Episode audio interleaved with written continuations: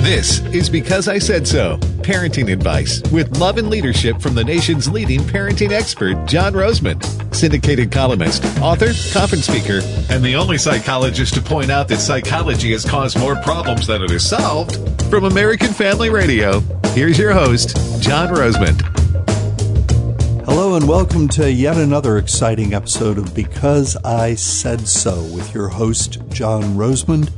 That would be me. For those of you who are tuning into the program for the first time, I am a heretic psychologist licensed by the North Carolina Psychology Board, which regrets the day they ever gave me a license. Why? Because I go around the country and I tell the truth about clinical psychology, which is that psychology has caused more problems for the American child, parent, mother especially, marriage, school, community, and culture than psychologists even know how to solve. That's truth number one. Truth number two is that psychology is right up there with journalism as one of, if not the most atheistic profession in America. And for that reason, Christians should not, under any circumstances, be seeing psychologists. And in a way, that's what this program, this particular episode of the program, that is, is all about seeing a psychologist, or more specifically, taking your child to a psychologist. So I recently received a question via email from the parents of an eight year old child who began by saying that uh, the boy, eight years old, did fine in school in the first grade, but has struggled in the second grade. They say, the parents, that they have read my book, Helping Your Child Succeed in School, and taken my advice and not helped much with homework, other than, as they describe it, occasional and brief consultations. He is, the son, making average grades, but his second grade teacher, who is fairly young, is telling the parents that their son is actually slightly behind in both reading and math. And, you know, this is what public schools do these days. They, they give a child average to above average grades the whole year long. And then at the end of the school year, right up against the end of the school year, announce to the parents that despite the child's average to above average grades, he's actually behind. Just one more reason why I advise today's parents to do everything they possibly can to keep their children out of the clutches of America's government schools. Public is nothing more than a euphemism for government, which means education that is subsidized and therefore is not competing fairly in the marketplace. Anyway, before I go too far down that rabbit hole, the parents uh, say they met recently with the school counselor, school psychologist, and his teacher, because suddenly now, this is a very serious problem, mind you, all of whom recommend that the child be tested for ADHD and a learning disability. The parents say, we really don't want to go down that road, but the folks at the school are making it seem like that's the only responsible thing for us to do. And they're asking my advice on this. The parents, not the school. The school doesn't want my advice because I agree with the parents that they really don't want to go down that road. That road involves three words test, diagnose, medicate. You whoever you are out there, you, not just the parents of this eight year old child, but you, in the broad sense of the term, you do not want to offer your child up as a sacrifice to the ungodly trinity of psychology, psychiatry, and pharmacy under any circumstances. In the first place, back to the issue of this particular child, the fact that an eight year old boy is struggling in school and, quote, slightly behind in reading and math, and yet making decent grades does not, in my estimation, indicate a serious problem. Now, I, I know what the school is doing here. Folks, I was trained as a school psychologist, and I spent uh, the first three years of my career working in schools as a psychologist and as a consultant. And I absolutely know that what's motivating this sudden panic at the end of the school year concerning this eight year old boy is nothing more than the fact that the school needs more bodies in their special education program. And if you're accusing me out there of cynicism, I'm guilty as charged. But it's a cynicism based on lots and lots of knowledge and experience concerning America's public schools. The bell shaped curve, which schools seem to have forgotten, or it's either that or they conveniently ignore the fact of the bell shaped curve, the existence of this statistical device called the bell shaped curve, predicts that some otherwise normal, in other words, problem free children will perform below the academic mean.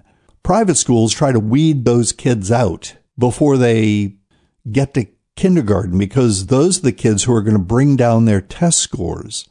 Public schools can't weed them out. So in public school, one is likely to find a greater proportion of kids who, quote, struggle, end quote. Furthermore, a disproportionate number of the kids in question are likely to be boys because boys are distractible, impulsive, I uh, I did a, a, MOPS group, a talk at a MOPS group, mothers of preschool preschoolers. I guess it's it, the acronym stands for. Anyway, I did a talk at a MOPS group here in my hometown of New Bern, North Carolina this morning, and after the talk, I was uh, talking to a mother who had two children with her, very young kids, boy two and a half, girl three and a half. The girl was standing stock still next to her mother patiently waiting for instruction. The boy was, he was a boy racing all around the room, jumping around, twirling, etc., etc.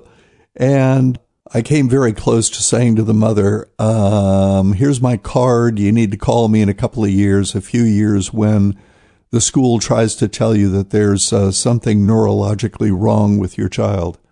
Anyway, I've said this many, many times in my nationally syndicated newspaper column, my books, my this weekly radio show on American Family Radio every Saturday at six o'clock Eastern Time. There is no, and folks, this is not my opinion. Some people, you know, they, they dismiss this. They say, well, that's your opinion, John.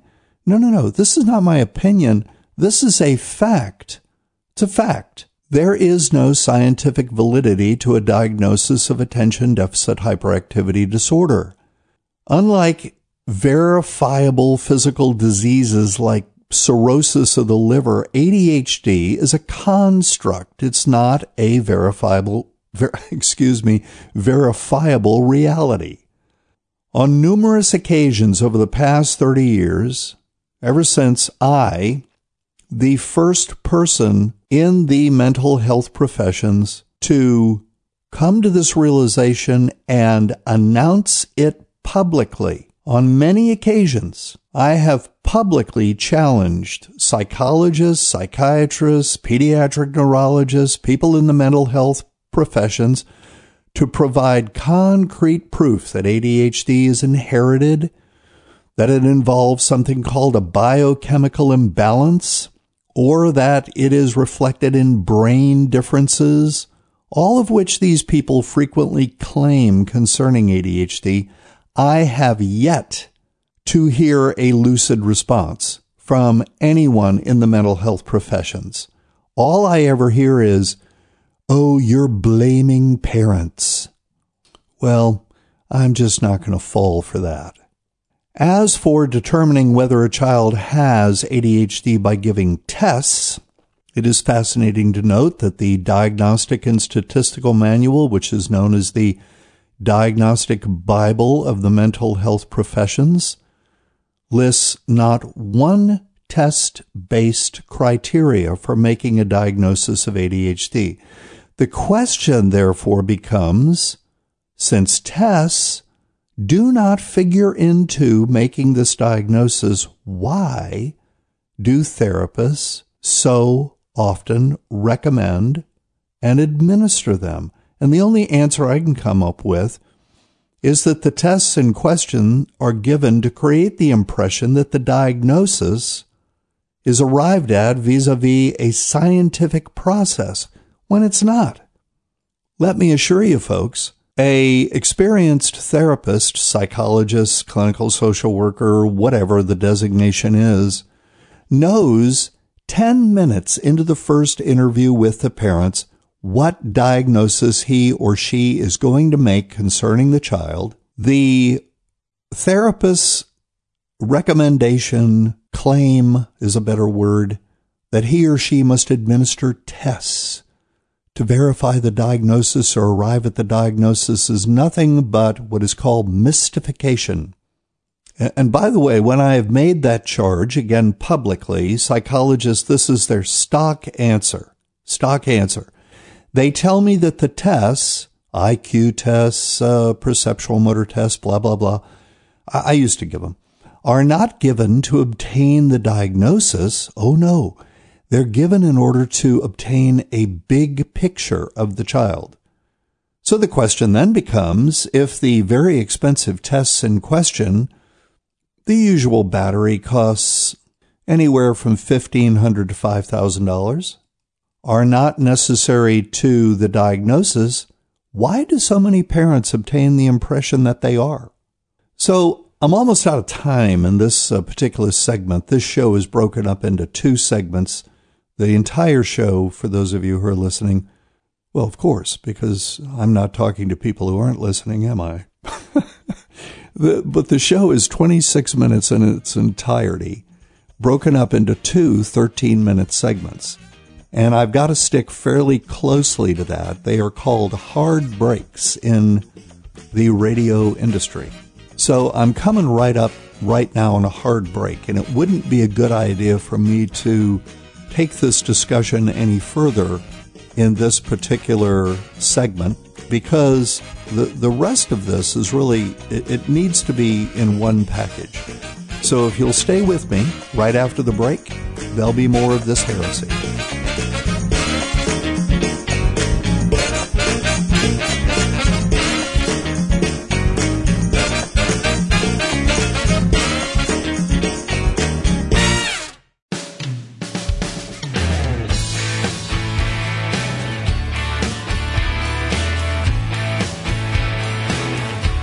Welcome back to the show. I'm your host, John Rosemond. The show is called Because I Said So. We're all about what is now in America called parenting. An interesting word because the raising of children was not called anything. Back in the 1950s or before, it was just uh, described as raising children or bringing up kids or something like that. And now we have this professional, technical sounding term, parenting that succeeds at creating the impression, which is what uh, psychologists and Satan want to create, uh, that uh, the raising of a child is uh, a technology or requires knowledge of a, a behavioral uh, technology that will enable you to succeed if you master it. And if you don't master it, then you're doomed to a plethora of discipline problems with your child. So anyway, before we get into the second half of, of the, the sort of the meat of the program, which is today revolving around the issue of an eight year old boy who by definition is distractible, impulsive, and so on and so forth, whose parents, right up at the end of the school year, have been told by the school and, and therefore thrown into a state of panic that even though their son, eight years old, second grade, has been making decent grades all year, oh no, he has a serious problem. No, I maintain the public school has a serious problem. They need more bodies in their special education program, and I'm going to tell you why in just a second.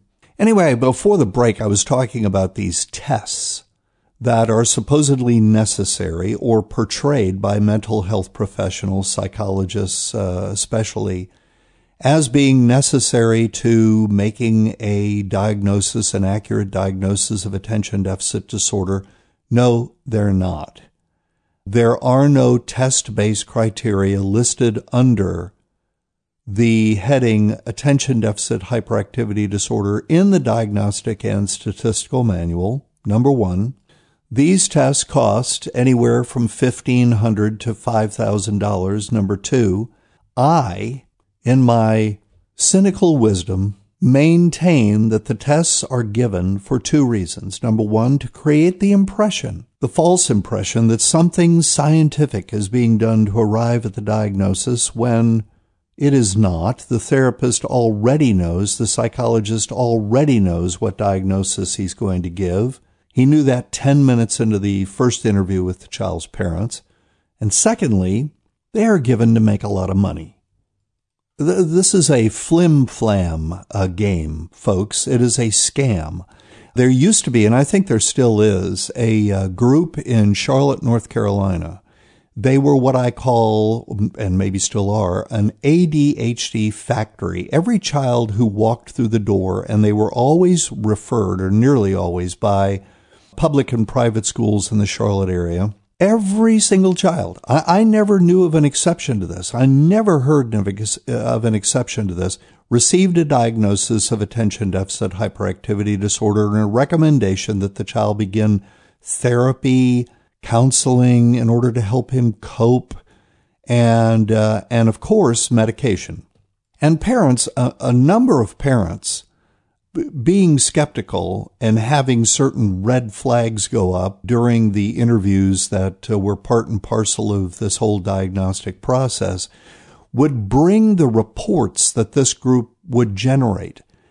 And after receiving about 10 of these reports over maybe a year's period of time from various parents who'd seen this group and then wanted a second opinion and came to me, maybe because they already knew that I didn't believe in ADHD, that I think it's a bogus uh, con game. So I started looking at these reports, and here's what I discovered. Word for word, they were the same report.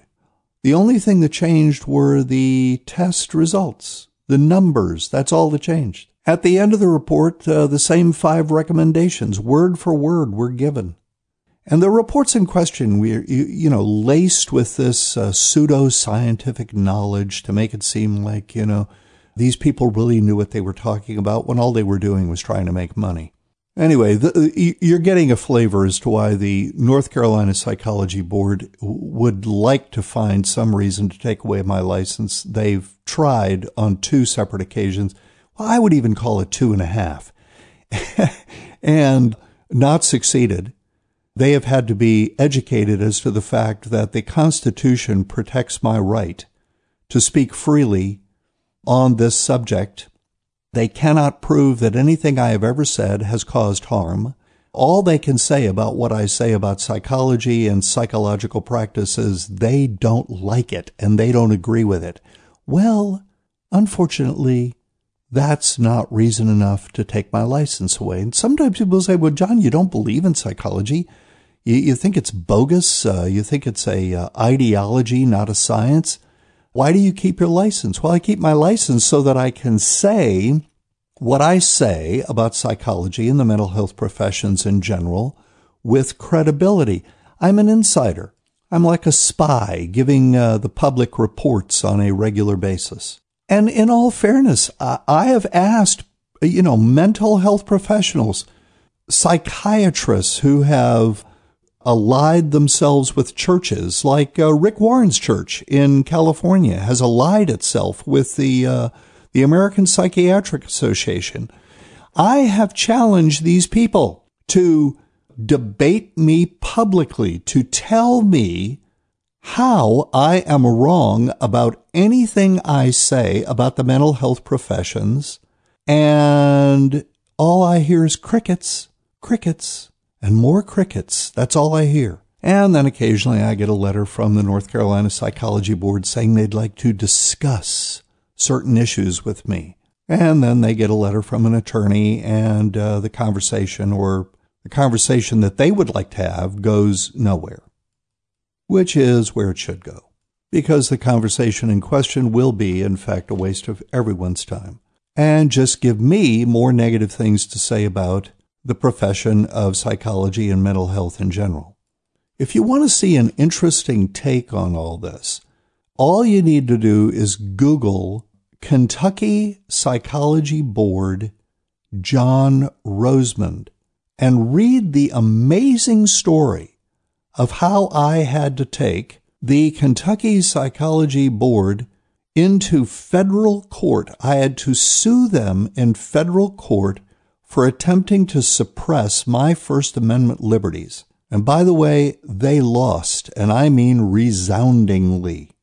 My thanks in that regard, by the way, to the Institute for Justice, who, upon hearing about my case, stepped up to the plate and gave the Kentucky Psychology Board a much needed lesson in the Constitution of the United States.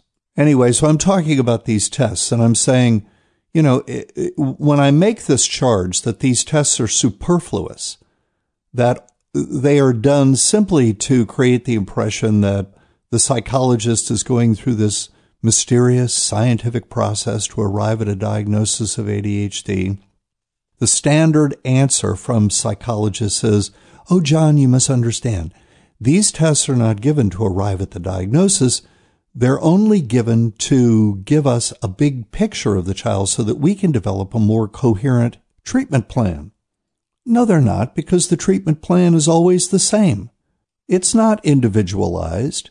The test results don't play into it in any significant way. There may be some exceptions to that, but they are rare. Why?